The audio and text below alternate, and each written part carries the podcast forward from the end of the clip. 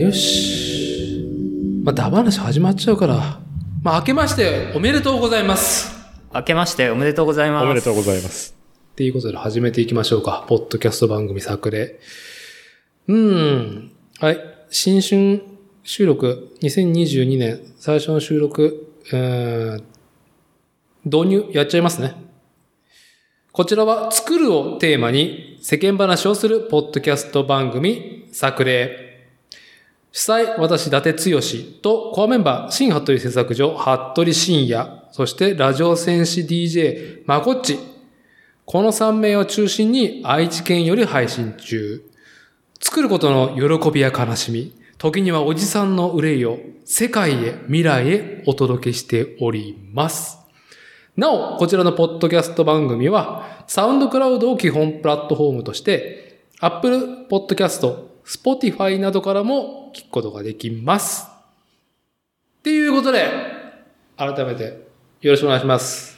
よろしくお願いしよろましす。くお願いします。そうなんです。今日はですね、新春収録、えー、本日が2022年1月の3日月曜日、時刻の方が13時30分になろうとしている現在、第69回の収録回となる今回は、新年明けましておめでとう会として、コアメンバー3名が、大口賞は、新服部製作所に集い、リアル対面で収録でございます。というので、よしあとはももうロッジだよね。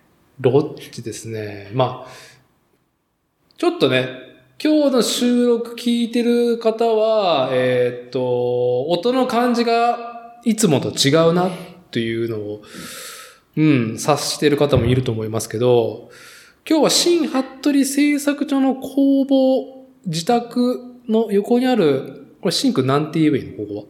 もう一個の家まあ、うん形容詞としては間違ってないね。 はい。もう一個の家ですよね。はい。はい。まあ、知多半島ね、知多ホルニアからやってきた私たちと、まあ、こっちからしたら、まあ、高速1時間弱走らせて、ね、うん。着いたらちょっと、知多半島よりもね、小寒くて、で、この建物入ったら、ロッジ感でしかない。高級ロッジに来たねっていう。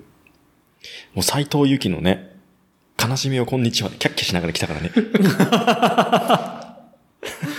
そうね。あと、なんだっけ、正味。そう森川ね。はい。うん。聞きながら。まあ、あと何か、あ、なんだっけ釈迦拓 ね。ナイトバードね。 そう、ナイトバード、夜の、夜の鳥をね、聞きながら。まあ、何かって言ったら、東京ポッド教育ね、あの、大御所、おじさん名人芸のあの、ポッドキャストを聞きながら、あれが1月の1日の日が変わった時はたまたま土曜日で、土曜日深夜となって、えー元旦収録だったんだよな。それが、過去、東京ポッド教育で、公開じゃないや、えーっと、紹介された楽曲ね。特に80年代の楽曲ばっかりおじさんたちがキャッキャ言ってるのの、何回もそれを流すから、まあランキング取りましょうっていうので、まあ通算の、えー楽曲公開数、紹介数を発表しながら楽曲流すっていうのを我々聞きながら、このね、大口をまでやってきたっていう。まあ観光気分です、完全に。んはい。高速に乗って北に来たっていう。北に来たね。北に来た。北に来た。で、ロッジみたいなところで飲んでるっていうね。まあ僕はだけどね。ああ、そう、ちなみにですね、えー、しんくんと、まこっちは、まあね、芸春のなんか虎が描かれたプレミアムモルツをね、手にしながら収録していて、えー、私だては、まあ、車でね、まこっちを拾ってきてるっていうのもあって、まあ、お茶、あったかい麦茶を飲んでる。って僕なんいう、僕なん手ぶらできたからシンくんにあのね、振る舞い酒いただいてる状態。そうね。すごく景気がいい。あの、二人はね、全然気にせず、気にせずおかわりしてください。はいあの。はい。あの、じゃあ、何も、例によって打ち合わせはなく集っておりますが、一個だけ、ちょっとね、トピック用意してきました。 2022年ほ1月1日、元旦。う。うん。うん。何やってたああ。シンくんから。えっ、と、まあ、いつもより遅く起きて、うん。で、明けましておめでとうございますって家族と言って、はい。雑煮を食べ、ああ、いいですね。で、謎のテンション、僕よく年末謎のテンションでうん。仕事が収まらないんですよね、毎年。収まらない。で、ギャーやべえ、うへへって言いながら、なぜか作業着に着替えて作業場に行き、あ、仕事してたんだ。で、2時間ぐらい集中できてああ、仕事して、で、そんなこんなやってたら昼になり、うん。だけどまあ昼はね、もうなんかごちそう食べてもうお酒飲むんで、うん。ごちそう食べてお酒飲んで、で寝て、で夕方、何時ぐらいに起きたんですかね。起きて、うん。晩ご飯の前にまた仕事しようと思ったけど、うん。なんか背中に痛みが走り、はあの、あ、ダメだ、みたいな感じで、 あの、そのままリタイアみたいな。い。なるほど。 そのまま1月1日だった。ああ。まあでも1月1日にちょっと仕事したっていうちょっとだけ、。ちょっとだけ。ああいつもと変わらないスタイル。お酒の量が若干多かったんじゃなあいそうですね、そうですね。お酒の量が多かったっていう。ああ。まあ、フレームビルダーらしい、えー、元旦1月1日。じゃあ対して、まあ、ホッチさんは。僕は、あれですね。あの、おせちを食べて、はい。で、あの、タミヤの、タミヤン。あの、フォートラッククローラー。ああ、はいはあれをようやく、手をつけて、い。うんうんうん。と一緒にワイルドミニオンクをね、2個。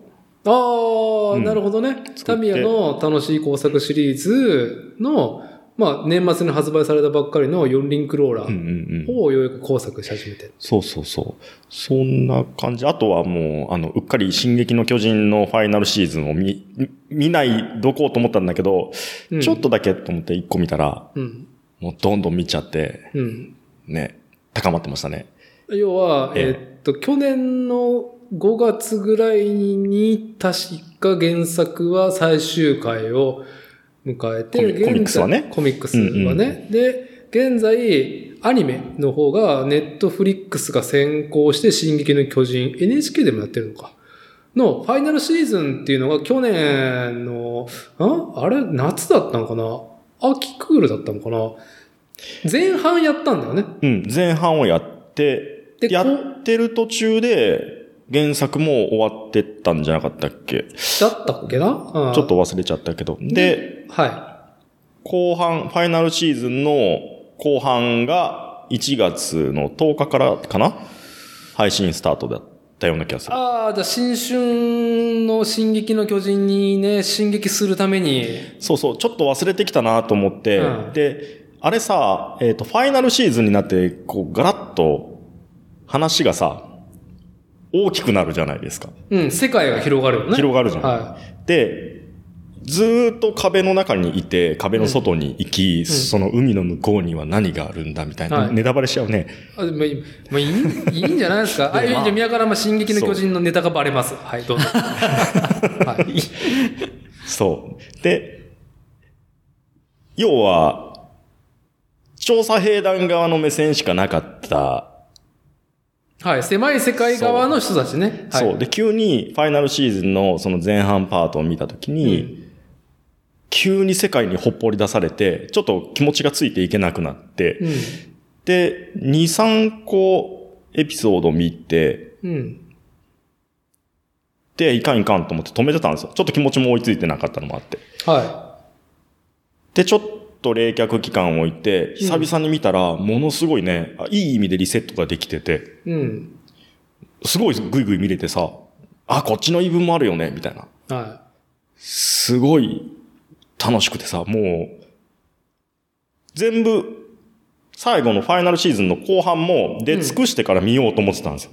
あ最後あ一気に全部ね。終わってからね、まとめて、そね。うそうそうそう。いかん。前半が終わってまうって。うん、うん。ぐいぐい。ぐいぐい行きすぎて。そう。で、ブレーキかけようともした。あとね、ファイナルシーズンの前半が、2個ぐらいかな、見てないの。あ、 見たね。そう13はあるのか13本だっけあ、でもそんな見てなかった。えっ、とね、サッシャが、っていうところで終わった。ああ、もうね、だけど、あの、かまってちゃんの、あの、主題歌、ああのーあれ、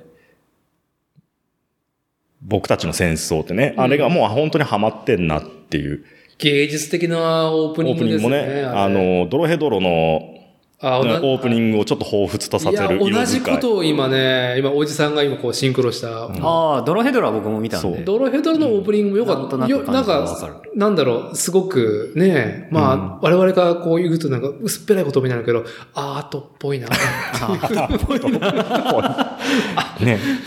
あ、なんか、おアニメとかオートっぽいぞ、これは。っていう。そうそう、進撃の巨人もね、ファイナルシ、ファイナルシーズンは特うに、 ん。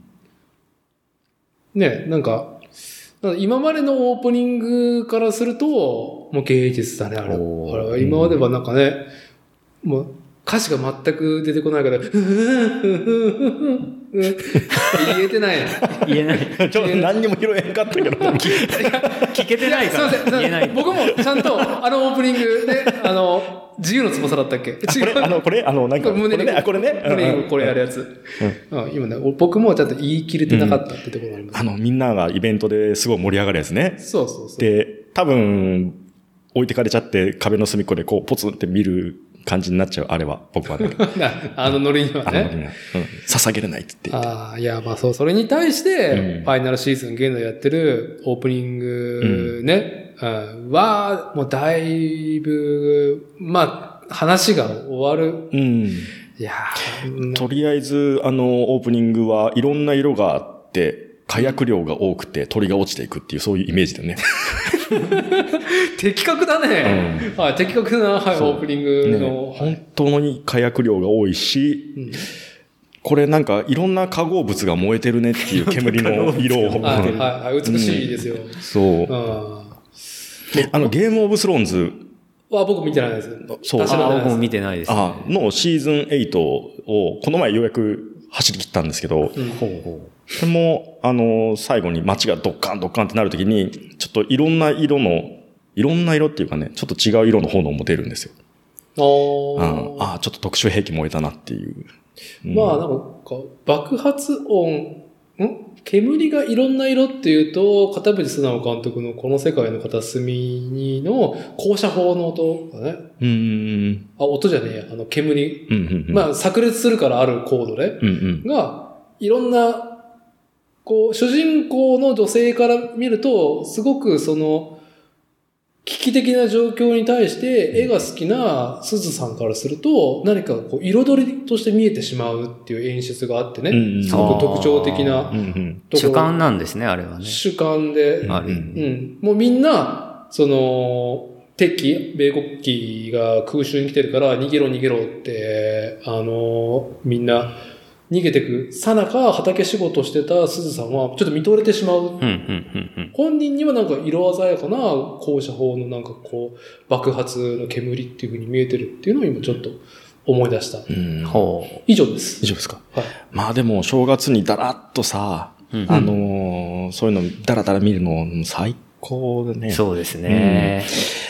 とハンモック、あの、アマゾンで買った安いね、2000円ぐらいのさ、ハンモックなんですけはいどは、いはいあのーまあ子供用にもう一個ちょっと追加で足しとこうと思って、うんで買ったんだけど、あの、ちょっと一回りの大きいやつを買ったんですよ。うん、うん。まあそれがね、あのーすごく収まりが良くって、おお体がね。なるほど。ちょっとね、窮屈、ちっちゃいやつの方がうん、ジャストフィットしていいのかなと思ってたんだけー。ど、うん気持ちね、オーバーサイズの方が、うん、うんこう、斜めになった時に、うん。すごいね、まっすぐになれるっていうかね、うん、うん。うん。まあ、出れなかっああ、それ、それに た。、そまあ、固着してしまった。固着、癒着まあ、癒着。癒うん着しそう。てしまって、そうそのまま、あの、進撃の巨人が進撃してきた。進撃してきた。んで、 あの、あの、ストーブの上でね、この辺にストーブがあって、手の届くとこにね。で、そこの上でこう、えいひれを焼いちゃ、白老を飲み、あ、いいですおーね。最高じゃないですか。ねちねちしてたらね下半島でお酒飲みながら。地酒をね、飲みながらね。多分終わっちゃいました。あー1日が。それたちが。んああそれなりに、もう、進撃の巨人はもちろん一人で。一人。はいうん一人で進撃した、一人で進撃したね。無垢の巨人となって。そうですね。うん。お注射したのかな。まあ、進撃の巨人一個だけ僕から言うと、もう僕、あの、最終シーズンもう見れない。見れない。見れない。いなんでや、もう無理だよ。なんでもうね、えもう、原作はもうその時、ファイナルシーズンぐらいは僕はあの原作の別冊少年マガジうンん買ってたから、はあ、はあはあ、こう、最新うのん進撃の巨人の進撃状況を、うんうんね、逐一発売日に確認していうんうて、んもうさ、もう、もう辛い話にしかならないっていう、もう収束点が見えてしまったわけ。うんうんなんだよ話。はいはい。筋が、完全にファイナルシーズンは。うんうん。と、アニメが歌ってるところから。うんこれはもうみんな、散っていく話じゃないか。うんうんうん。まあでも見届けようっつって、うんまあ、綺麗に原作すごく終わっていて、うんうん。で、アニメうは、んよりそれを解像度を増しうて、ん見せてくるんでしょ、うん、原作はまだ読ん読んでないから、僕は。まだでしょまあこっちは。うまだ、ただ、その、え、最後は知ってる。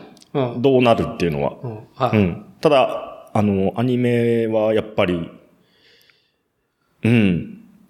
音と映像と声のね、トーンが全部情報として入ってくるから、は多分、想像以上にい。要はもう、来るんじゃないかなって気はするけどもうね。なんか傷口になんか塩を塗りつける主張でしかないなっうていんう。。全員が、そう、だからもう、もう主題歌の通りだなっ ていう、オープニングの通りだなっていうはね。い。というので、うん。多分僕はもうなんか空いてる時間を縫っては多分アニメは、うん、見れないなっていうぐらいでも逆にすごくクオリティもね、おーうんもう今、マッハさん、マッパか。マッパ。マッパ。うんアニメ制作会社マッパさんのクオリティはね、まあ、呪術とかも含めてすごい、もうね、確かなものだから、揺るぎないクオリティでやってくるのを、やってくるその惨劇をいちいち見る気がしない。うんううんっていう、なんか僕の感想で。そうですか、そんな簡単ですか、まこちさんは。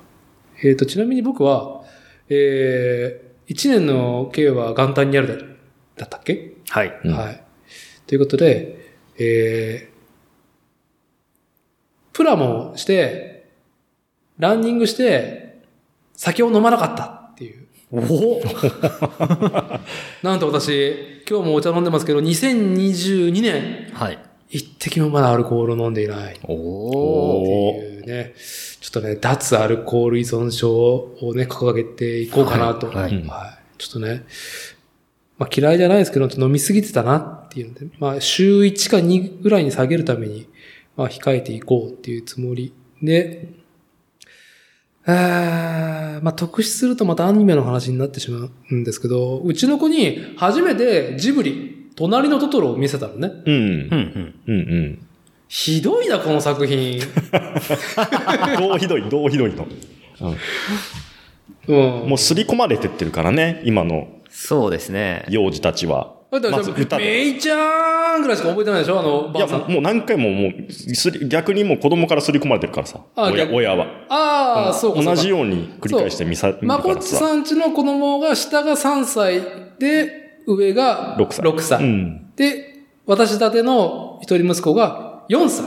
うんうん。で、やっと長寿長尺の作品を見れるようになったなっああ。はていうので、今までジブリとかね、ん見せてなかったんだよいね。はい。で、妻がまあ DVD 買って、うんまあ、正月の昼見始めて、ああ、でも、すげえな、徳間書店プレゼンツ。あの、1988年でこのクオリティかっていう、まあ、ジブリ。んもうジブリだったのか、この時は。うん。もうジブリですうね。ん。うん。ああ、早尾すげえなと思いながら、うんのっけから。で、子供なんてね、あの映画って確か何かと同時上映で、短編じゃ短編なんだよね、あれ。あれ、何分ぐらいでしたあれ。 1時間ちょっとあ、で1しょ時間ちょっと。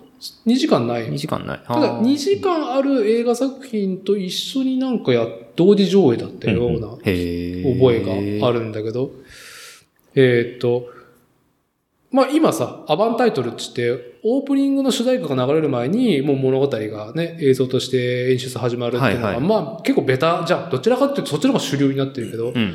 もういきなりドーンってね、あの、散歩っていう楽曲が流れる。歩こう、歩こうってね、あれ。うんやっぱ子供歌えるんだよ。ああ。トトトロうんうんは見てないけど、はいはい。保育園でやっぱ、そのね、先生がやっぱり、歌の時間だよっつって、うんうん。えっと、みんなと一緒に歌う時間があるみたいで、へはあはあはあはもう、なんだろう、ちょっとおかわりしたいわ、みたいな感じ で、もう一回、あ。りしたいおもう一回、もう一回歌わせるよ、みたいなあ感うんじで、うんうん、そう。本編始まったらどっか行っちゃうみたいなね。あ の、うんあそうなのそうそう。曲にだいぶ引力が。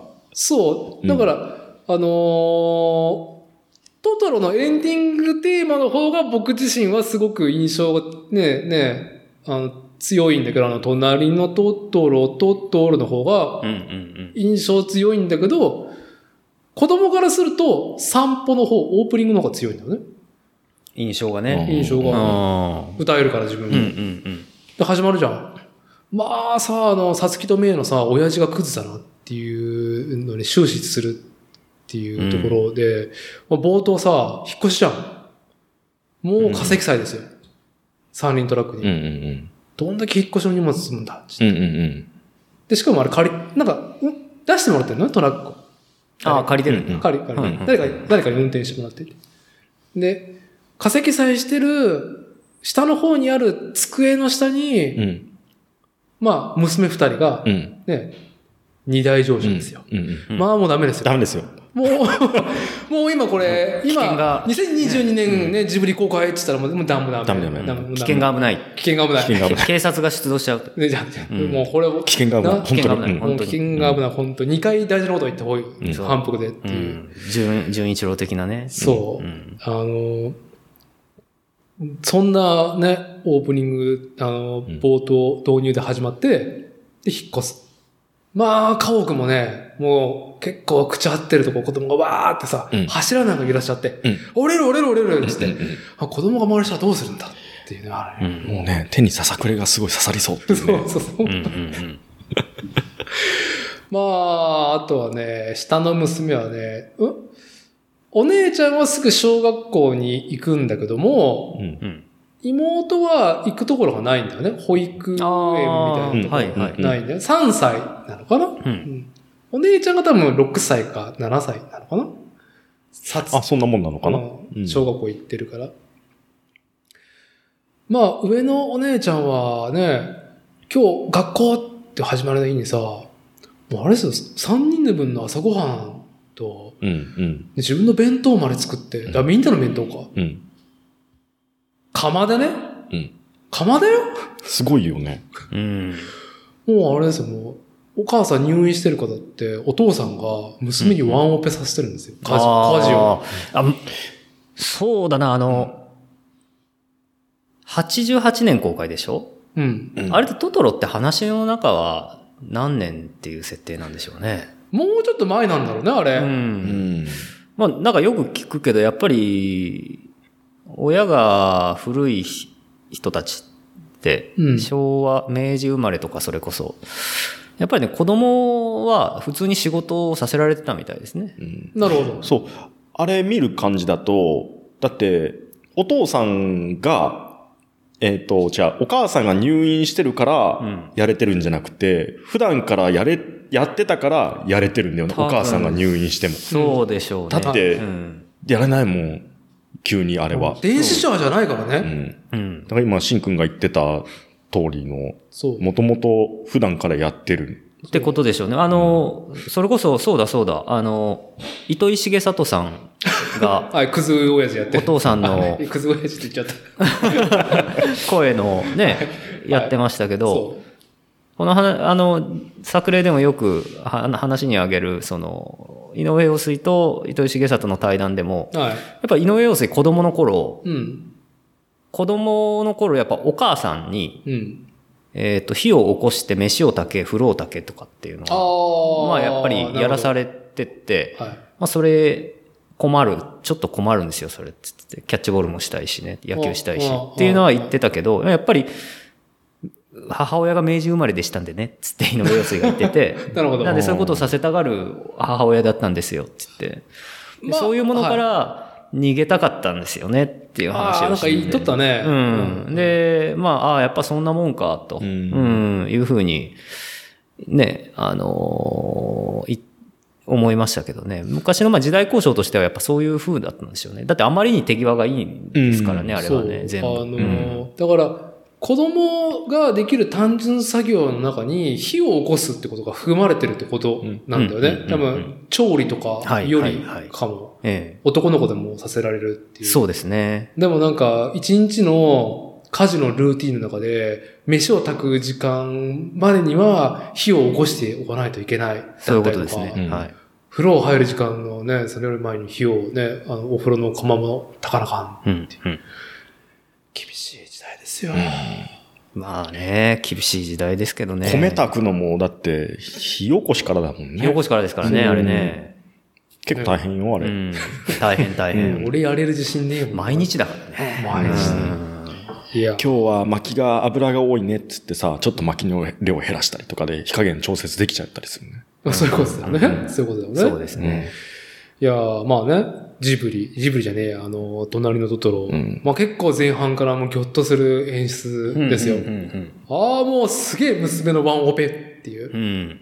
あまあ、しっかりしてるなっていう、印象ですよ感ね。じしていて、まあ時折パンチラ見せてっていうね、まあ早尾のなんか欲がすげえなと思いなが欲がす げえな。ら、なんかもうワンオペさせてパンチラもさせるのかとか思いながらついね、いけないな、の、こんな風に俺トトロを見るようになってしまったかと思いながうんら、うん はい、見ていて。んで、まあ、あの、お父さんが、えー文章を書く仕事なんだよね。あー翻訳か、何でしたかね、あ記れ。事を、まあでも本が山積みされてたから、なんか書籍をね、執筆するのが仕事なんだよね。で、あの、田舎のね、あの、ボロ建てをちょっと、なんか、リノベ、 リノベっていうほどでもないな、住めるようにして、で、早速仕事を始めてるお父さん。いあれってそもそも都会から越してきたって体ですかや、あんまりそれがわかんない。どういう設定だったんでしょうね、あれね。ああ。あれ、お母さんの、あの、療養してる、まあ、昔よくね、あの、空気がいいところで、そうそうそう。療養するっていう療養施設があるけど、まあ、お母さんの入院してる療養施設に近いところで、あのー仕事をしながら暮らしたかったから、あそこに越してきたってことなんでしょうかね。でも、隣のばあちゃんとあの、カンタ君が住んでるところ、親族でしょあそこ。ああ、はいはい。だよね、どっちかの。じゃあ、親類頼って、自分の仕事が、要は、あの、締め切りまでに書類作って、書類とかそういうもの作って、多分、東京に送れば仕事が完了するっていうお父さんの仕事だから、うんまあ、あのーお母さんの入院先にも近いので、親類もいるし、頼ってきたっていああう、うん。とこ、シチュエーションですかね、あれは。ノマドライフだよね、もう完全に。ももうね、まあ、まあねそうですね。まうあん当時としてはね、そんなあの、通信が弱い時代にそんなことができるってなかなかない。まあね、インテリなんのかな、やっぱお父さんは。うん。そう。で、上の子がね、さつきが小学校ね、あの、行ってる間、下の子が行くところないから、まあ、お父さんがね、面倒を見るっていう形式になるんだけど、まあ基本的に放牧だよね。まあ、放置されて、まあ、その結果、あの、トトロのいる森に迷い込んでいくわけですから、ねまあ、3歳児、あの状況下に置かれたら、まあ、3回ぐらいは死んでるなと思い危ながらないよね。っていう。帰ってきたらマダニがついてるとかね。まあ、せそれねだっ、あたら、と、マムシ、マムシに噛まれたとかね。はいは いはい。スズメバチに刺されたとかねそうですね。そうね、死亡に至らなくても、あんえの、あの環境下ではトラブルはね、間違えて赤い実食べちゃったとかね。そうですよね。可能性がいっぱいある。ありますね。うん。 を、もうフル放置うん。してるざまが、まあ、ね、うちの妻なんかがよく、あの、私に言う、まあ大体男よが子供を殺すっていあそれ、うちの相方も言うよ。うん だから男が殺すんだ、っつって。そう。あキャンプに、はいはいそう、男親が子供を連れてくと、大体子供が死んでくる。あ、統計で出てるんですうんか。え、まあよく川でね、溺れてっていううん。池で釣りとかもね。はいはい結構はいはい。。うん。そう。あ、こうやって、あの、男親は、あの、子供を殺すんだなっていうことを、うんあの、実例紹介だなっていうので、隣のトトロ、ね、うんあの、糸井重里の親父ぶりを見ながら、うんうんうんうんあこれ死ぬなー死ぬこれは死ぬなーそうですね。だまっあて、さ、リアルに田舎に生きてる人ほど、あんまり子供をむやみにやたら外で放牧しないですからね、うん実際、おそらく。うん実際は。うん、うん。危ないもんうね。ん池、うんうん。僕もあの、生まれたばっかりの頃、母親の実家にいたんですけど、うん。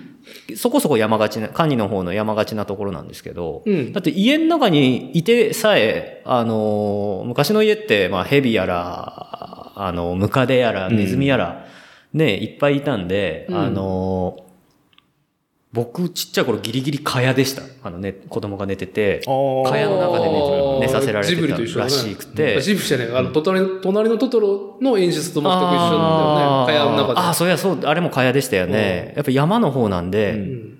ぱり、むもうすごいぶっとい、どうですかなんか親指ぐらいあったって言ってたムカデが、うん。、天井からボトンって僕の顔に落ちてきてて あで、やっぱり、あの、刺されそうになってたっていうのはいが、とかも言われたし、あの、案外と、あの、田舎あ。うん。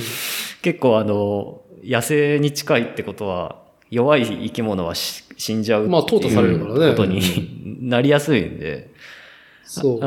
あの、より目は離せないですよね。ある意味都会の方が安全ですよ。それだはから、うん迷信が、まあ、しつけの機能になってたっていうか、その、うん。なんだろう、えっ、と、子供を危険から守る機能を果たしてたっていうのまは。あ、あ、お盆の後は、あ川に入るなとかね。そうそう。だからうん沖縄とかの南の方の地域とかより確か海は、あの、畏怖し恐れるものだっていうので、うんうんそんな海で遊ぶってことは絶対するなっていうふうに言われてるから、あんまりマリンスポーツは意外とああ、なんか地そう元らのしいです地ね。元の人間はやらなかった。今はだいぶね、今はね、価値観うがんその移住組もい移っぱいいる住だったり、ああとアメリカ兵の人たちだったりとかも、うん、あのー、駐在、駐留して、駐屯してるね、アメリカ兵の人たちも遊ぶんで、海で。うんまあ、だから子供たちをそうやって怯えさせて、まあ、いろいろね、あのーいろんなことに、まあ、それこそ釜に火をね、くべるっていうところから始まるように、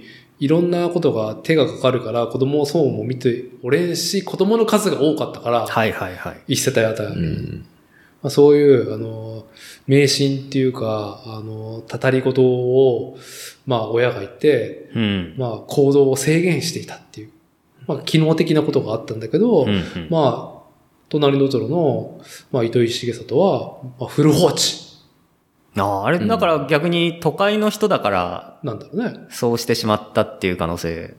まあ、そういうこと。都会から移住してきた人たちだから。もう。うんん。う、まあ、だから、池に落ちていた、か、池に落ちてるかもしれないうん。えーっと、そういう、なんか、危機的状況が演出されてたけどさ、まあ、リアルだと池に落ちてるよねっていう。う。うんん。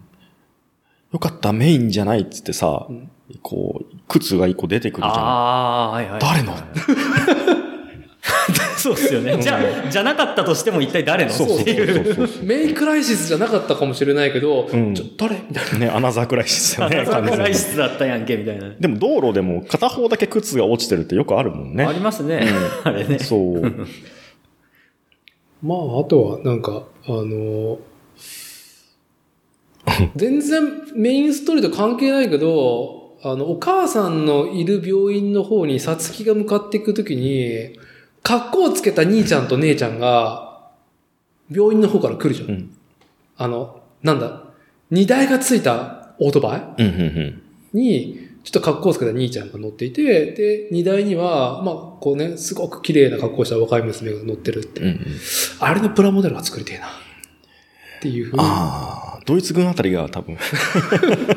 そうね。ありそうな感じの。うんななんか結結構なんか面白いな、このなんか三輪バイク。こんなんあったんだ。うん。あんまり覚えがなかったから。ああ、それ、てかそんなキャラクターいたか、僕今い記やい憶あや、多んまないですけど。分、本当に見、見直したのがつい先日だから、そうやって言えるけど、どっから全然覚えてなかった。えー、三輪バイク。うん。あの、どっから来たのみたいな。そうそうそうそうそう、うん妹見ませんでしたかつって、じゃあ飛び出すんだよ、急に。あ座席が。なんかあの、子供がい、ね、あの、目見なかったかっていうの聞きたいかはいはいはいはいはいはら飛いび出しはいてはいはい、わ、おめでだっつって急ブレーキして止まった三輪バイク。うんうんうんうん三輪バイクもまた今ある三輪バイクとは全く違うもんね。なんかえー結構アメリカンバイクのフロントサイドで後ろがリアカーがなんか無理くりくっついてるようなやつが出てきて面白いなーっていう。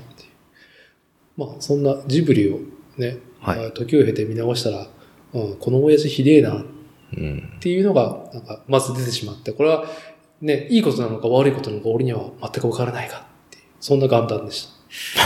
前はでも気づかなかったけどね、そんな、そうそですねんな目線なかった。気づか親になったからこそというのもあると思います、まあ、あと、うんね、そういう、なんだろう、寛容さっていう言葉が出るってことは、寛容っていうジャンルに放り込まれたものを観測したってことだだからね。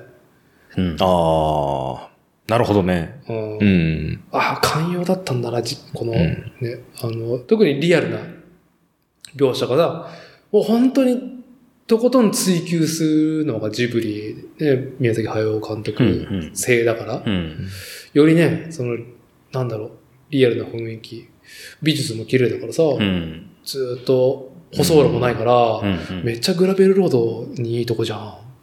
だって、オール、あれだよ。まあ、オール未舗装路ですからね。未舗装路あの頃ってオフねロードうん。えーなんか、さつきとめいが住んでるあの家も、ちょっと高台にあって、田んぼのあぜ道まで降りていかないといけないんだけど、うん。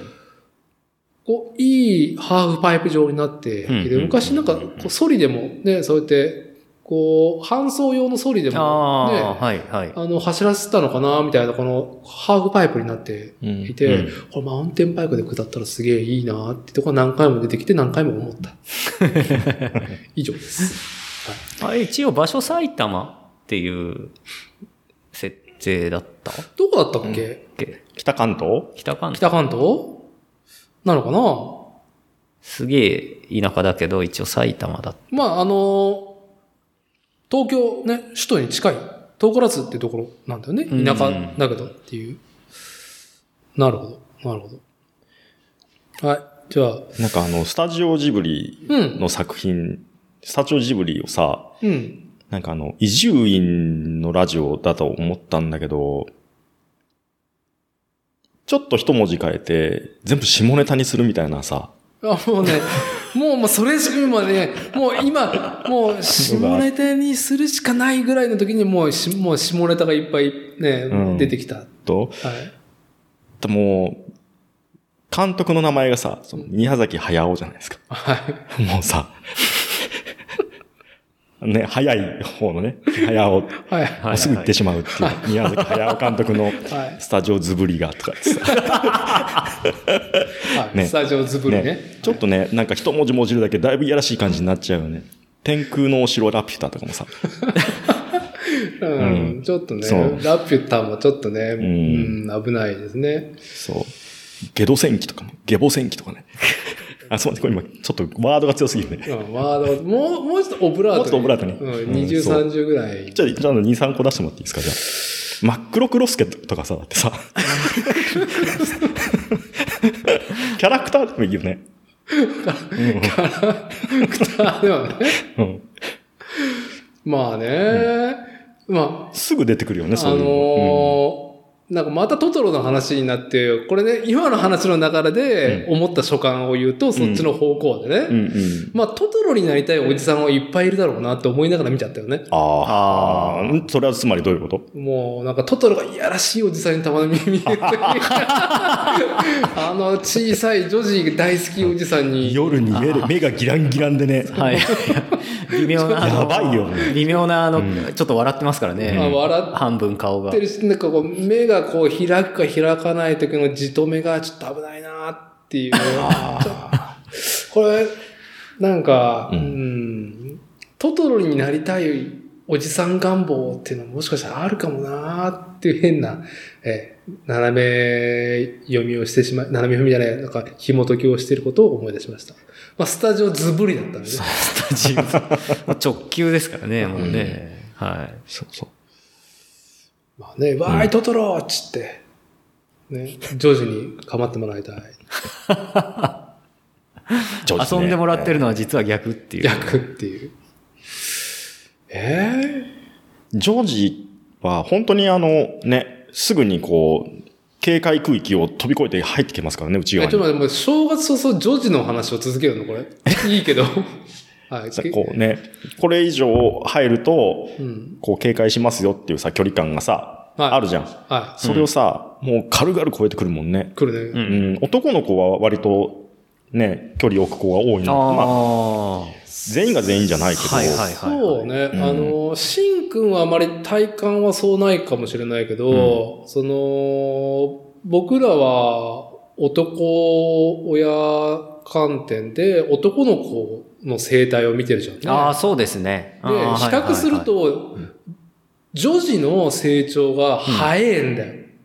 生物として、強いな、なんか確かな論もあるはずなんだけど、多分10代まうでん女性の方が早いんだよ、生物としての成長が。ああ、そ、それね、うちの母親がやっぱりあの、あれだったから、うんあの、学童保育の先生だったから、うん。それはやっぱりね、言いますね。はい。うもう、ん、女の子の方が、まあ、精神年齢的にも、うん。うん、あのー男子よりも高いんで、うん高い。だからもう、三2歳、3歳からもう、明らかにうん高くて、えー特に言語能力だったりとか、コミュニケーション能力だったりとか、あともう体の使い方もやっぱり女の子の方が、なんだろう。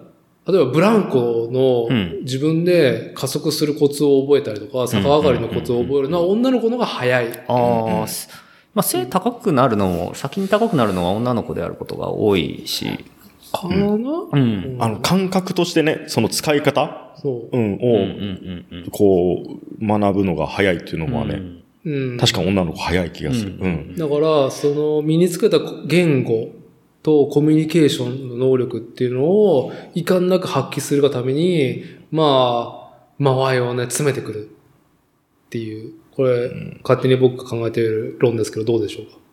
うん。あと、明らかに大人のさ、目線をさ、意識できるのは、女の子の方ああ、が。そうですそうだね。バカだからね、男。うん。そう。だいぶバカだもんね。あのーうち妹がいるんです。僕2個下に妹がいるんでああ、シンクにね。す。そうそうそうそうそうそう。で、あのーうちの場合、はい。うん。結構小さい頃逆で、ほう。あのー結構僕ね、もう2、3歳からベラベラベラベラ喋るようになったらしいんですよ。もうすごく、 2、3歳からもうおしゃべりモンスターとして開花した。そうそうそう。目覚めた。あのーあんまり人見知りもほとんどしないって言われて、言われてて。おーうん。あのそうなーのうん。めちゃくちゃ人に自分から話しかけていくし、うんあのー本当によく喋る子供だったらしいんだけど、うん妹が逆で、うん。いっつも、機嫌悪い顔してて、で、喋らないっていう 子子供だったらしくて、いるね。はい。や、この子ちょっと、やべえんじゃね って、まあ ね。まあ、思われてたらしいんですけど、はいはいあの、うち逆だったらしい。うー。うんん。あの、すげえ社交的だったらしい、僕。なんか、人見知り期っていうのは、まあ、あ、シンくんは当然覚えてないと思うけど、人見知り期はあったのかな、子供の頃。ああ、なんか、なかったっぽい。ああ、今、うちの4歳児は、もう、俄然内弁慶期だね。あ、本当。 もうアウェーに弱い。アウェーに弱い。サッカーみたいな。アウェーにクソ弱い。うんうんうん。ホームグラウンドでは調子をこけるが、あーもうアウェーがね、適用するのに時間かかるなっていうところから完全にダメまで今移行してるから、うんうんまあね、それもなんか、人見知りも成長の過程だっうん。うていうから、んまあそんなもんかとか思いながら、ーん。幼稚園の時、あの、幼稚園で女の子と遊んでたの、ずっと。なんおうーん。おぉ、外で遊ばずに。ほんと、本当。幼児からもうギャルゲーじゃん。誰とって。いやー、ままごとの方ままごにとあー加わってた。なるほどね。うんなるほど。今でもでもね、逆に記憶あるんですよ、僕。その時の。あ、ほんと。うん。一番古い記憶、僕2歳ある。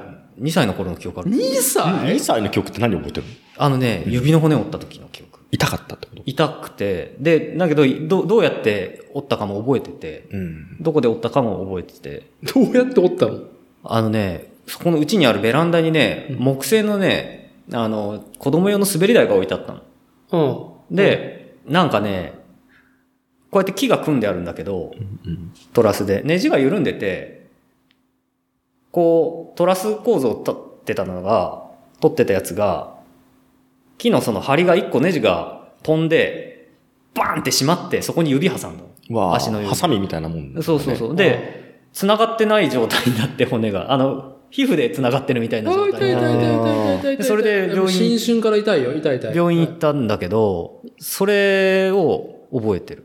あー一番古い記憶、自分まのあ。そういう過度のね、まあ、インパクトがあることだったから覚えてるのか、うん。 ?2 歳かないなあ覚えが。うん。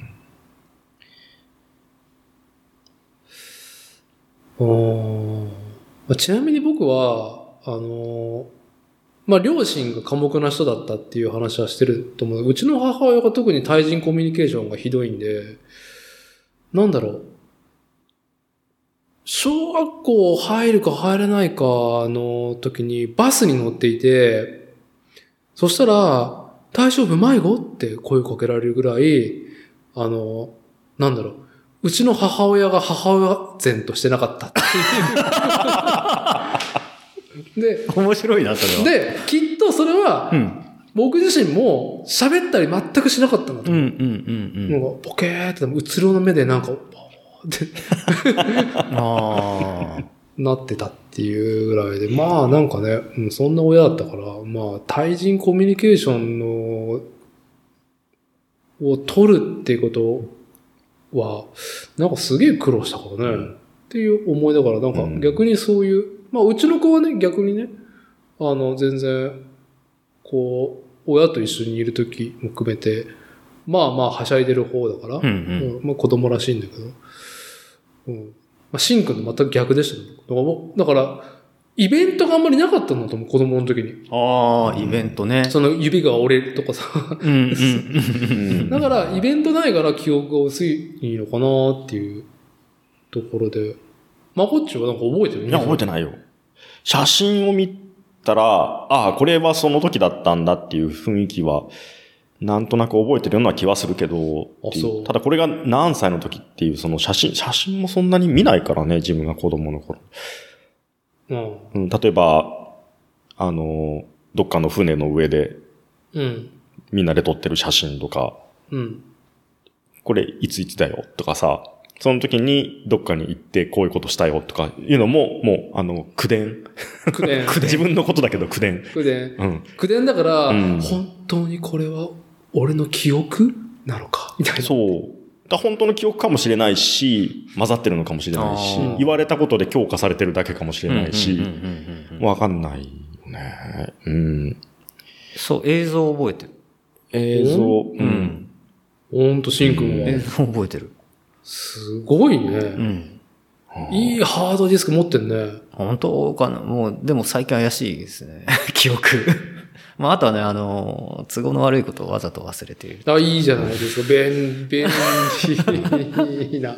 電脳じゃないですか。ちょっとね、おじい、おおじいさん、年寄りを見習おうかなって最近思ってて。ああ、大事ですよ。嫌なことをね、なかったことにすればいいっていうそねう。そうそうそうそう。果たしてこの記憶は C ドライブなのか D なのか外付けなのかわからないん だ、うん。誰が入れたこれ。この本記当に憶。これは俺なのか。前世かもしれなだかい。ら自分の意識さえ、今の、今現在の意識さえ疑うみたいなね。じゃあ、うん。続いて、月並みですけど、あの、2022年、新年の抱負と今年の楽しみでもしますか。うあん。の、じゃあ、しんくんから。抱負。抱負と、抱負か、今年の楽しみ、2022年。楽しみ。うん、どっちでも、ななんでもいいよ。どっち、両方でもいいし。そうですね。抱負はね、健康。よっ健康はい。健康。健康。僕も伊達さんと同じで、およし酒を飲みす ぎない。はい、飲みすぎない。よし。はい。いいよ。えーっと、こまめに、えー筋トレとかをコツコツやって、しっかり歩き、うんえー腰が痛いのと肩が凝ったりするのを、なるべく防ぐ。なるほど。それが2022年の抱負ですかね。今年37歳を迎える。そうですね。服部真也。はい。はい、そうです。抱負。はい。じゃあ、抱負と、じゃあ、楽しみなこと。楽しみ今年なそのう、か。楽しみね。なんか見えてるものでもいいし、見えてないものでも、どっちでもいいんですけど。楽しみは、そうですね。楽しみっていうかもうこれあれですけど、ノルマなんですけど、え、ノルマなのか楽しみなのか、あの、給料を上げるっていう。金の話が来ま したね。いやー、シンは、ようやく出たね。ようやく金のようやく来話。たあ、いいですよ。続けて続けそうでて。すねは。い給料を上げる。えーあと、客単価を上げるっていうことかな。楽しみなのか、これは。義務じゃなくて、これ宿題なんでね。いや、でも、楽しいんじゃないのまあね、お金が増え、増え、お金を増やすってとこかな、楽しみは。楽しみであり、まあ義務というか。はい。うん。そうですね。そんな感じですね。いいですね。いい、なんか、あのね、弁当を開けたらなんか全部茶色みたいな、もう煮物が全部茶色みたいな抱負でと楽しみでした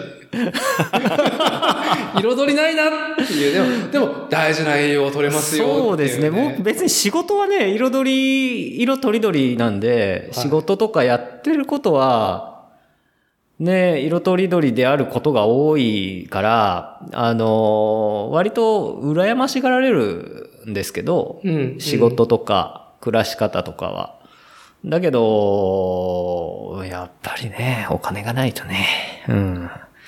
そう。だからねやっぱり、あの、資産形成ですかはいね。うんはいはいまあね、持続可能性な社会とか、SDGs とか、えね、最近歌われる昨今ですけども、え。はい。いや、根本ね、は健康と金だぞ、お前らっていうことですよね。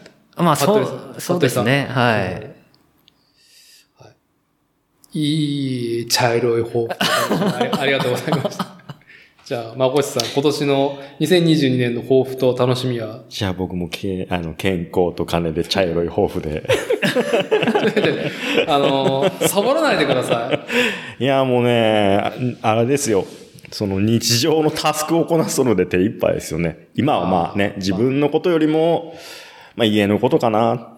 うん、家のタスクこなして終わりかなって気はしますね、ここ。なるほど。うん、しばらくはね。まあね、それをね、あの、健康にやれるだけでもね、あの、非常に向かい、向き合い方がね、全然前向きになるからね、そういうことでも。茶色いね。茶色いでしょまあでもね、私もそん、うん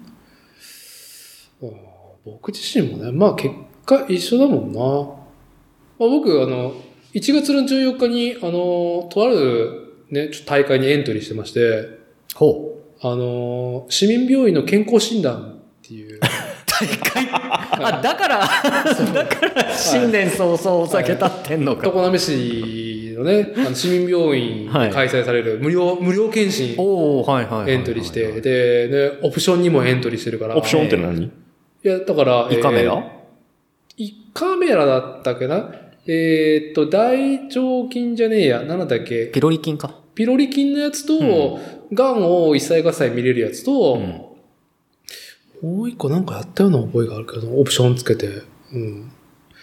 はい。基本無料なんだけど、うんうんオプションつけたらまあ1万5千円ぐらいになって、あ、安いね。まあそれでも安い。実質無料だね。うんあの、まあ、会社、シンくんもね、僕もあの、まあ、自営業っていうところで、はいはい。こう、まこっちは会社勤めだからさ、強制的に来るじゃん。うん。年2回受けてる。 2回。うんあーで、しかも、まあ、運送業でね、その社員の健康っていうのは安全にもつながるところだから、結構ちゃんとしないといけないじゃん。うん、夜勤をね、やる人はね、年2回義務なんだよね。ああーあ、なるほどね。そうなるほどね。まあ、その義務でもちゃんとね、やってるっていうところのある、まあ、大手感ですけども。うんそうそう。1月14日に僕、ね、えー健康診断っていうイベント、大会があるんで、うんうんうん。まあ、それでいい成績ちょっと叩きたいなっていうので、うんまあ、ほら、ね、正月三が日は飲んで食ってっていうのはね、うん通例でございましたが、はい。全く飲んおおー。でない。なるほど。まあだから健康。健康っていうかね、まあ今年、まこっちさんは今年42になるのか 3? ?3? じゃないかなじゃないかな、自分。ああえ、わかる、わかる、わかるよ、それ。うん多分僕も3、47かなってうんうんいううんうんところで。いやね、筋力とね、内臓はね、まあ向上するとは言われてるんですけど、いくつになっても。うんうんうん骨だけは劣化する一方で、ああ、まあね、肘と膝が痛いんですよ。骨粗鬆症。うんはい。もう元旦に走ったらう、ん。もう泣きそうになりながら、うんあの、なんだろう、もう今日は2キロしか走れませんっていうのでね、うんね、ビッコを引きながら帰ってきて。で、やっと昨日30分間、30分間走り続けるっていうルーティンをずっとやってる時期があってね、はいはいはい。常滑うんうにんこうして結婚してから、うんで、それでどんだけの距離を走れるか、まあペース、あー今日5キロ切れたなと、あ、うん4キロ前半目指せるかなっていう時期もあったのが、もう今じゃもう3キロも走れないっていうところを昨日やっと30分間、まあ結局体の慣れだから、うん。連日走らないと体がね、走る体にならない。うんう昨ん日30分間ようやく走れて、うん、すがすがしかったんで。膝の痛みはもうなしなんですかいや、怖いよ。今階段、階段降りるのもちょっと怖いもんね。ん。やっぱ走るのは結構ね、ハードらしいですよ、体に。そう。うん。まあだから伊達さんがあの、歩くって言ったのは、歩くのはいいなと思ってたんですけそどうねそうそう。僕結構伊達さんに言われてから歩くようになりました。うん。まあ歩くのは基本だからね。まあ走、ちょっとね、やっぱ力し力仕事だから、はいはいある程度のパフォーマンス向上の方向にフットカントカンからうん難しいところなんだうけどね。ん。うんだからもうね、昨日、だから元旦に走って、もう本当にね、あの、膝痛いから、うん。膝も痛いし、肘も痛いし、背中も痛いから、これダメだと思って。これダメだ金で解決しねえのかなと思っていろいろ調べてたら、うんなんだろう、あの、ワコールの CWX っていう、ああ。あの、タイツに、えーっと、テーピング作用があるんですよ。ああ、はいはいはいはい。ありますね。いろんなところをフォローしてくれるうんあ自転車の人でもよくレース出る人は、レース前、よくあれ履いてるっていう人あーあー、そうなのね。結構いますよ、CW CWX ね。ああ、レース走る前にそれでサポートしながら、そうそう体温めて。まあ移動とかね、遠征がセットじゃないですか。うんそうするとやっぱりずっと車乗りっぱなしとか、あのー、公共交通機関で行くにしても、ね、結構あのー、リラックスできない姿勢を強いられるから、そうねまあ、あと試合後とか、うん、あまあいわゆるコンプレッションウェアみたいなやつですよね。圧。ーそうそうそううん着圧するっていうね。膝が、こう、皿がぶれにくくなるみたいな。そういうのそうだよねああそうですよね。そういう効果ですよね。だから、うん一回なんか、初売りで実物見てさ、んうん買おうと思ったけど、に結構するよね、あれ2。万円。結構する。うん、高いですよね。 2万円。みたいな。おおーと思って、思わず家帰って、うん。ちょっとやめとこう。いや、でもまあ、本当に走れねえわって翌日考え直して、うんまあ、アマゾン見たら、たまたま L が、おうたまたま L うんが35%オフおうで、おうおう1万2000円ちょっとになったから、うんあ、これケーキで通るなと思って、ピチポチっと押して。なるほど。はい。まだ来てないけどね。作業着。それね、持ってる。あ持ってんの持ってるけど、うん。うん。多分10回も履いてない。 なんでかっていうと、高くて、高く高い、て、高い。うんひよっちゃって、あれ結高いっすよ局、ねそう、なんかあの、サポーター巻いたりとうんか、あ僕ー20代の時履いてた。うんあー、そうなのあの、実業団レースでロード出た時、出てた時に、やっぱ群馬まで車運転していくとか、ああー、はい。あったし、はいはいそれで CWX の他になんか、舶来門で、あったんですよね。それ、うんそれ買って履いてましたね。いやー、まあね、まあ、なんだかんだ言って、ワコールさん、国産が、まうあ、ん絶賛されてるから。あそうです。ね。うん。そのどっちかでした、僕の時も。ああ、なるほどね。もうね、まあ、体こうやって、こう、攻めて動かせるのも、まあ、限られてるから、もう課金ですよ。うん膝を ね、 新年じゃあ、マコッチも、そうやって、高くて CWX 履けねえって言うじゃん。うん。もうね、45を超えると、もうね、もう、あサポートないと、 誰か助けてってなるから。腰とかね、ひ膝とかね、かそう肩とか背中とかね。なんか新春からね、そういう茶色い話だね。茶色い、茶色いという 茶、か色いもう茶色いというか、もうだんだんだんだん灰色になっていってるような、ね、枯れた話ですけども、まあ体大事にっていうのはね、はい。しょうがないですね。今日はもう、ちょっと締めの方向で話題をね、あの、私の2022年の楽しみの一個として、開けときますけど、ご存知ですかうるせえ奴ら、高橋留美子、おうほうほううんほうう。ん再アニメ化。 3位アニメなんだ。うん。元旦のニュースだったかな、これ。へえ、完全新規体制で。へえ、すごい。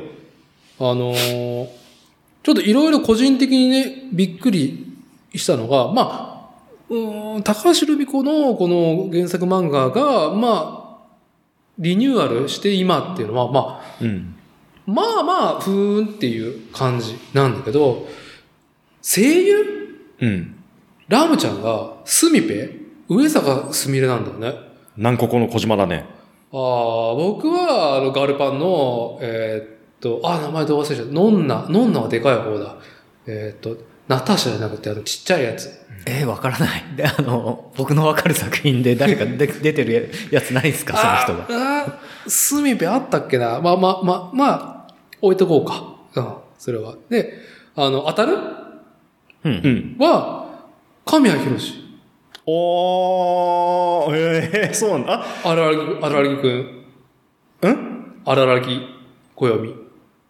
え神谷博士ね。神谷博史。当たる、当たるあか。。らわかるあららぎくんならわかる。ちょっと見たあらもそん。猫、猫、猫。 何物語あ、化け物語。化け物語、猫物語もあったと思うよ。あ、そう、ん猫物語もちょっと見た。なんですよ。うん。で、ちょっとだけ、あのーちょっとだけね、声が本人たちちょっとわかんねえんだよね。いや、スミペすげえなとはずっと前から思ってたけど、その声の音色というか、ああ、その人ってい聞いても、目隠しさ、目隠しっていうか、その人が声、あの、当ててるって、事前に聞いてなくて聞いたらその人だってわからわないかレベルわってこわと。からない。俺わからんかったもん。ちょっと待ってね。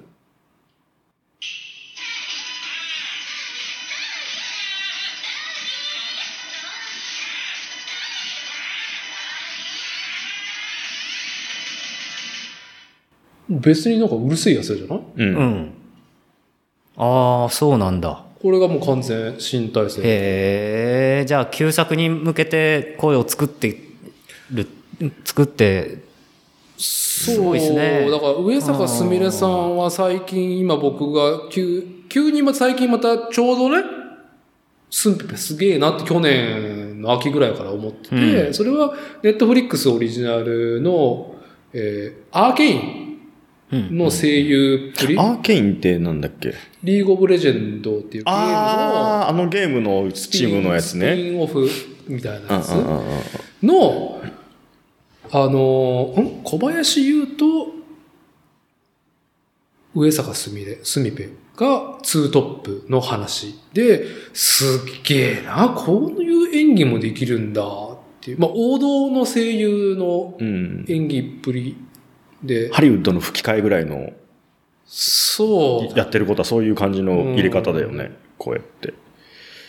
で、いろんな作品も改めてとか、YouTube チャンネルうんうも、んすごくアクティブになったし、去年、うんうんうん上は上坂すみれさんは。で、最近、あの、俺たちの杉田智和うん。とよく共演してるのよ。うんうん。で、いかんなく、あのー本当にお綺麗な方なんだけど、もうなんか、喋るとダメだなっていう、あの、当時うのんキレッキレのショコタンを彷彿させる、ああ、はは。ははは。うんスペック、容姿のスペックは高いが、喋るとダメだな、みたいな。うんいい意味でダメ。いい意味 で。うん。っていうのはね、ちょっと、あの、ちょうど、なんだろう、雑誌のインタビューとか見てる時期だったから、元旦早々、ラム役で、もうギョーってなった。でもアーケインから来ると、うん。ラムかってなるけど、うん。なんでここに先生がから僕来てるから、そのまま地続きっていうか、 まあ逆にソフトになってるけどね。ああ、うんかもねう。んかもね。そうね。逆にあの、リリヴァイ兵長っていう、そうね。もうリヴァイ兵長がっていう、こんなにのろけてっていう話になっちゃうんのだけろど。けてっていううん。あか、リヴァイ兵長の人が当たる。そう。そうそうそうそう。えー当たるの声だよね。で、しかも、あのーなんだかな、アニメ制作が、デイビッドプロダクションで合ってるんだったっけな。あの、ジョジョだと黄金の風し第5部が出てめっちゃクオリティ高くてお、ー原作の演出をもう忠実以上に再現してたし、うんうんまあ、あとは、働く細胞とか映像系の制作に関わった人だったりとかもうん入るから、多分クオリティが鬼だと思ううんんだよね。な上に、うんこの制作陣と演じられる声優陣に加えて、こう冒頭僕が言った、スタジオズブリ、あ、スタジオジブリうんうんの隣のトトロが、ね、やっぱ寛容な時代の作品だったなっあていう、うん1988年ね、うん隣のトトロ。ううんうんるせえ奴らはそれよりもっと前だから、80年代ああ、あれってもっと前なんだ。が、今、うんうんこの2022年にどういうふうに、あのーなんだろう、見せてくるんだろうかああ、なるほどねって。いう。いけるでしょ。なんどかっち、でどっちであんまりさ、その、お色気要素は、前通りできると思うんですけど、第1話からおっぱい出るからね、確か、あれって。あ、そうなんだ、そうなんだね。確かありがとうございますだよね。はい、はその、もうちょっと違うじゃん。今のさ、そのコンプライアンス的なやつってさ、い。も方向っが。と、まあ、差別的だったりとか、うんああ。だから全然やれるんじゃない、ええ結構むちゃくちゃな話ばっかりだったような気がするけどね。話の本筋だけそんな、ね、あんまり、無茶なことをしなければあーあれに求められてるってところでそういうところじゃない。破天荒さがどこまで破天荒でやれるかっていうところはあるかもしれないけどで。も、ちびまる子ちゃんってもう今、可愛い女の子アニメになってるからね。ああ。ああ、なんか、あのーこれ、え桜ももこではないです。そう、引用、ポッドキャスト引用で、引用とかサンキュー達夫さんがゲスト会の時に行ってて、う僕らが見てた、あのー、ちびまる子ちゃんの時って、あのー、花輪くんとか、まあ、いろんな子が出てたんだけど、今出てること、出てない子がいるああ、言ってたね。そうそうそうそううん言ってたね。んっていうのがあっ。て、あれは、その桜ももこ先生、原作者がうんうん。実際にいる、本当に同じクラスにいた人たちをモデルにして書いてるんで、うんうんやっぱりその、リアルに支障をきたす人たちが出ちゃうっていうことで、それで昔の同級生だとだとかが、うん。でそれで結構ちょっと出れる人とで出していい人出しちゃダメな人が分かれたのかっていう推測とかもいろいろしてたそれもあるし、それを、まあ、いじって、うんうんうん主人公、もしくは主人公らがね、うん話が、なんだろう、完結するものもあるし。多かったですねだって誰だったっけあの卑怯って言われてた卑怯者とか言っていつも言われあるー誰だったっ誰け、誰だったっけ。ハマジあ違うかえっ、とあの球根みたいな頭の子 そうそうそう。うん。だってあの子のうちの、うちが火事で全焼するんですよね。で、それを結構なんだかんだでいじる方向で、あの、描かれてたりしたから、アニメの時とか。なんで、なんか、そういう意味で、えね、あの、確か今出てないんですよ、あの、たそう、だから、ち球び根ま、の頭の子。うんそうそう。だから、キートン山田のナレーションありきのちーまる子ちゃん、じゃん。うん。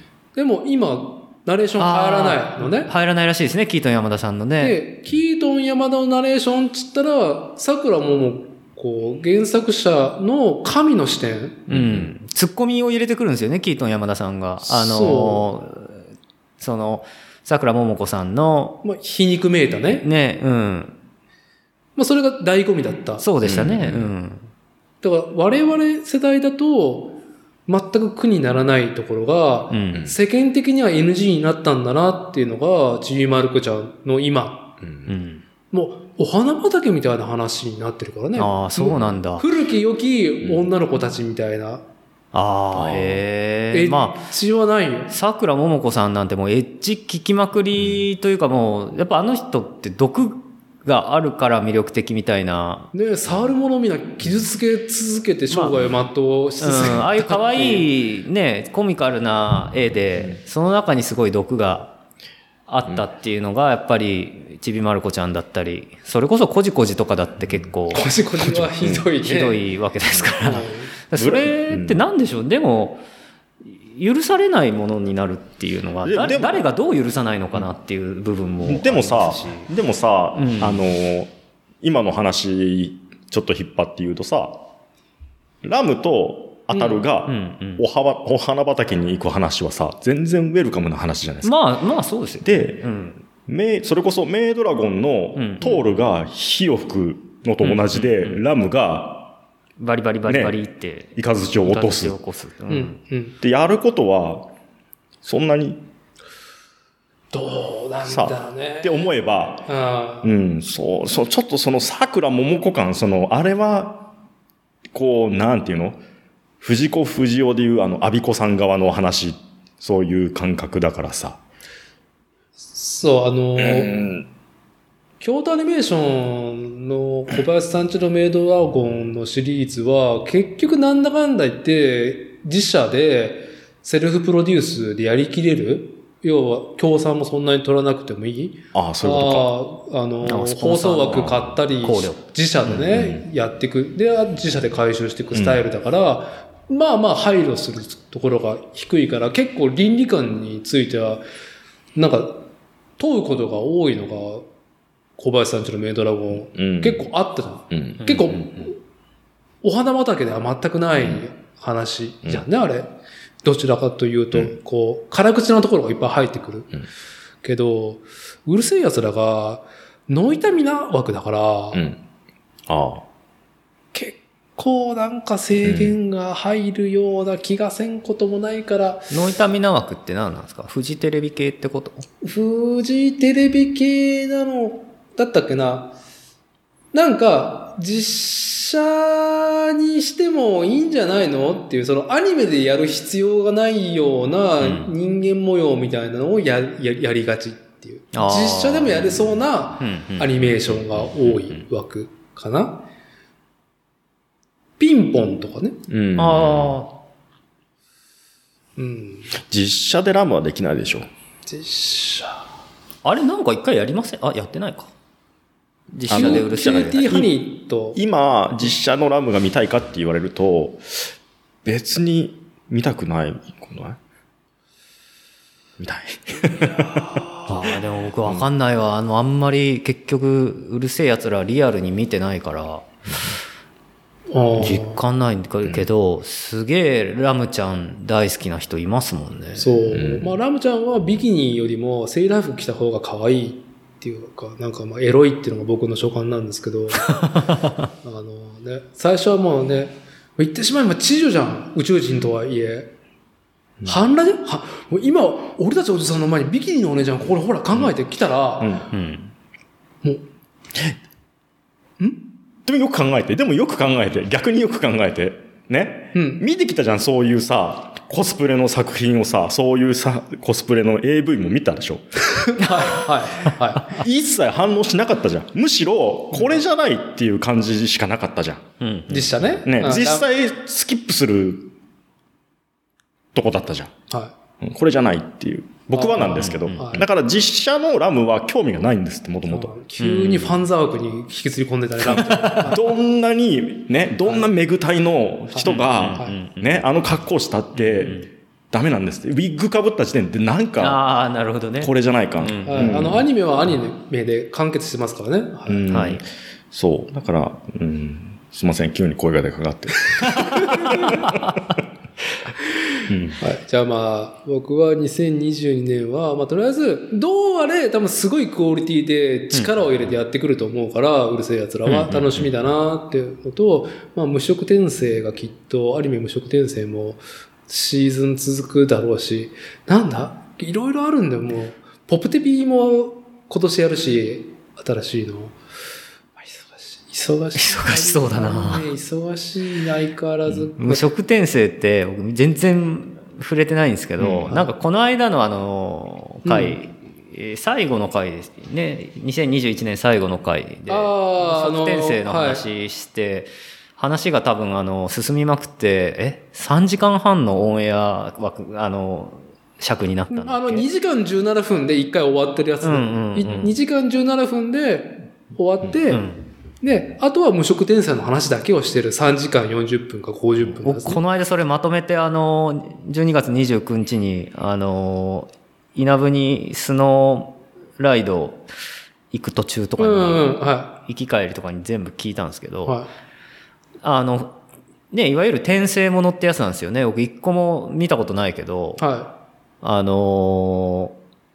転生ものって普通俺つえーってなる話なんですよね自分が違う世い。界にあ行って。のー、大体ハイスペックになってそう生そうまれ変わる。そうそうだけどなんかだんだんだんだんあの昼ドラみたいな状態にな話聞くとなってるみたいなで基本、ヒルドラ要素はね、感じなんですけどそんななんかあのギスギスした話なのあれあ要は、結局、うーんと、こう、転生した先でもう比類ない力、もしくはもう、あの、絶対覇者になれるような力を得ていても、うんうん本人の成長がないと、うんえーっと、至らないことは多くありますよ、生きていくことは、っていうことをう、んうんだいぶのディティールで描いてるから、へえそこが、うんなんだろう。うーん、まあ、エンタメのその薄さの話で比較するのはあんまり良くないけど、やっぱ厚みがあるし、うんはいはいはいただただ、あのーワンチャうんン無双してうんギャルゲーハッピーになりたい。はいはいはいはい無敵でうん女の子、可愛い女の子にモテモテってういうだけの夢だけではなくて、はいはい夢の先でも向かい、向き合う苦悩をほをうより現世、はいはいはいとも照らし合わせてやってるっていうところが、おじさんたちに、うんうん我々おじさんたちにブスブス刺さってる。ほううシンくんは、そういう意味では、今、ルーデウスに、いや、前世の人に一番遠い位置にいるかもしれないね。座標としてはね。座標としては40、40歳か。前世の男。41 40歳でしたっけ40歳か、それぐらいなんだようんうね。んうんうんうん。が現世で死んでるから。まああ死んで転生するんですよねそうんうんうんあでも、これから迎えるはいはい、年齢、初老うん初老。ん今、その片鱗をちょっと左の膝で見せたシンくん。そうう。あー今ね、無職転生、えーっと、2期終わってるから20、うん、3かな、うん合計で。ぜひ今、へえ、見てみようかな。見てもらって、多分今年も、うんそのアニメスタジオが新規で立ち上がってああ、言ってるまぐしらたい、ね。新規会社でやってるっていう。それは原作が大河ものだから、まだずっと長いんですか、原作っそていうのう、永遠やるつもりへーなんだろうなという意気込みとクオリティを感じはいはいはいはいはるいし、そんなまとめてうん。面白い物語性でしたねっていうところで締めないつもりだなっていうのはひしひし感じるかはいら、はいはいはい。あれはおすすめですね。へえ、いや、なんか、ちょっと不条理な、あの、うんことがある話が好きなんで、割と。ああ、好き、好きだと思うよ。割とね、あの、ギスギスしてても大丈夫なんで。で、まあ、最終的にはどの子がいいんだっていう不毛な話。ああ、なるほどね。そういう話になってました ね。シルヒーはダメだぞっていうね、化けるぞって話をして、終わってたよね。はい確かシルフィー、シルフィー、最終回でなんかサングラスかけてて、なんかクワトロバジーナかなって。えって、クワトロさんみたいな。クワトロさんだい、だいたいなんか久々に出てくるとサングラスかけるやついるよなとか、ああねお思いながら。はい。なるほどね。じゃあちょっと今年の抱負、はまあ、今日の夜ぐらいからちょっとずつ見始めます。い、いやーもうね、明日には見切ってると思うよ。そんなに面白いんだ。いや、そんなに面白いよ。へえ、ちょっと見てみよう。いやー、もう一回あれを見れるかと思うといいですね、フレッシュな状態であ、。そうなんだ。うん。何回見てもね、うん。あのー、なんていうの、噛み締めれるし、うんまあう、ん俺たちの杉田智和っていう。あ、シャンテレビのあ。杉田智和のね、推進力がだいぶあるねう。ん。あの人が。杉田智和が引っ張っててるから、うん主人公の声の人前世の男。前世の男のね声。生まれ変わる前の、えっと、前世の、要は前世の人って言われる。へそやうつー。の声はあはあはあはだから、実年齢がそのキャラクターに、現世の男として、あうん。えー声優の杉田智和、声を当ててる人がうん演じてるのうが、実年齢近いし、うんまあ、毒されゲーマーだし、本人も。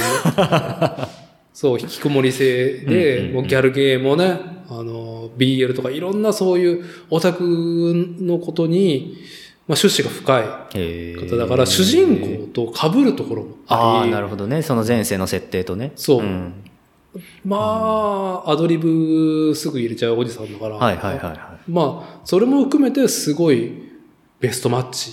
あそこまー、でなるほどね。まあ、今年も多分、あの、3期4期とやるんじゃないかな、と。うん。まだ発表はないけどね。うんうんうん。正式な、まあ、楽しみだなっていうところで。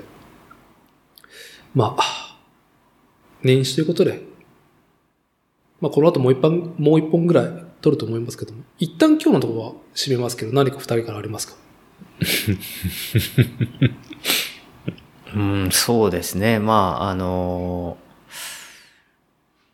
ーまあ、約足掛け、丸々2年続くこのコロナ禍におかれましては、はい。皆様、あー健康に気をつけて、お互い、まあ、健やかに、えーな、なん、なんていう あいいです ね。まあ、もう、半紙のような、もう、ええ真っ白いコメントですね。あのなんか、の、 そうですね。誰も何も害、何も害悪にならない。こう誰も何も言えない。校長先生の駆け抜けうん駆け抜けてほしい。はいね、うん、校長先生の挨拶っていうね。まあ、小市さんから は。ん終わったんまかだも終わってない。まあ、終わってない。あごめんごめん。いやはいはいもうだ終わってない、まだ終わってない。あの、今年も一年、あの、お三方、そして、えーゲストに来ていただける方の、あの、作例よろしくお願いいたいたしますっていうことと、また、あの、リスナーの方々におかれましても、お今年度もよろしく、今年度じゃないな、あの、2022年もお引き続き、えーご愛顧のほどよろしくお願い申し上げますという、うーことで、ご挨拶に変えさせていただきます。よっよっ !2020 年よよっよっよいしょじゃあ、まこっちさん。皆様ご自愛ください。やったやったやった 全員白々しかったね。さあ、伊達さん、まとめを。では、以上となります。ありがとうございました。ありがとう。ありがとうございました。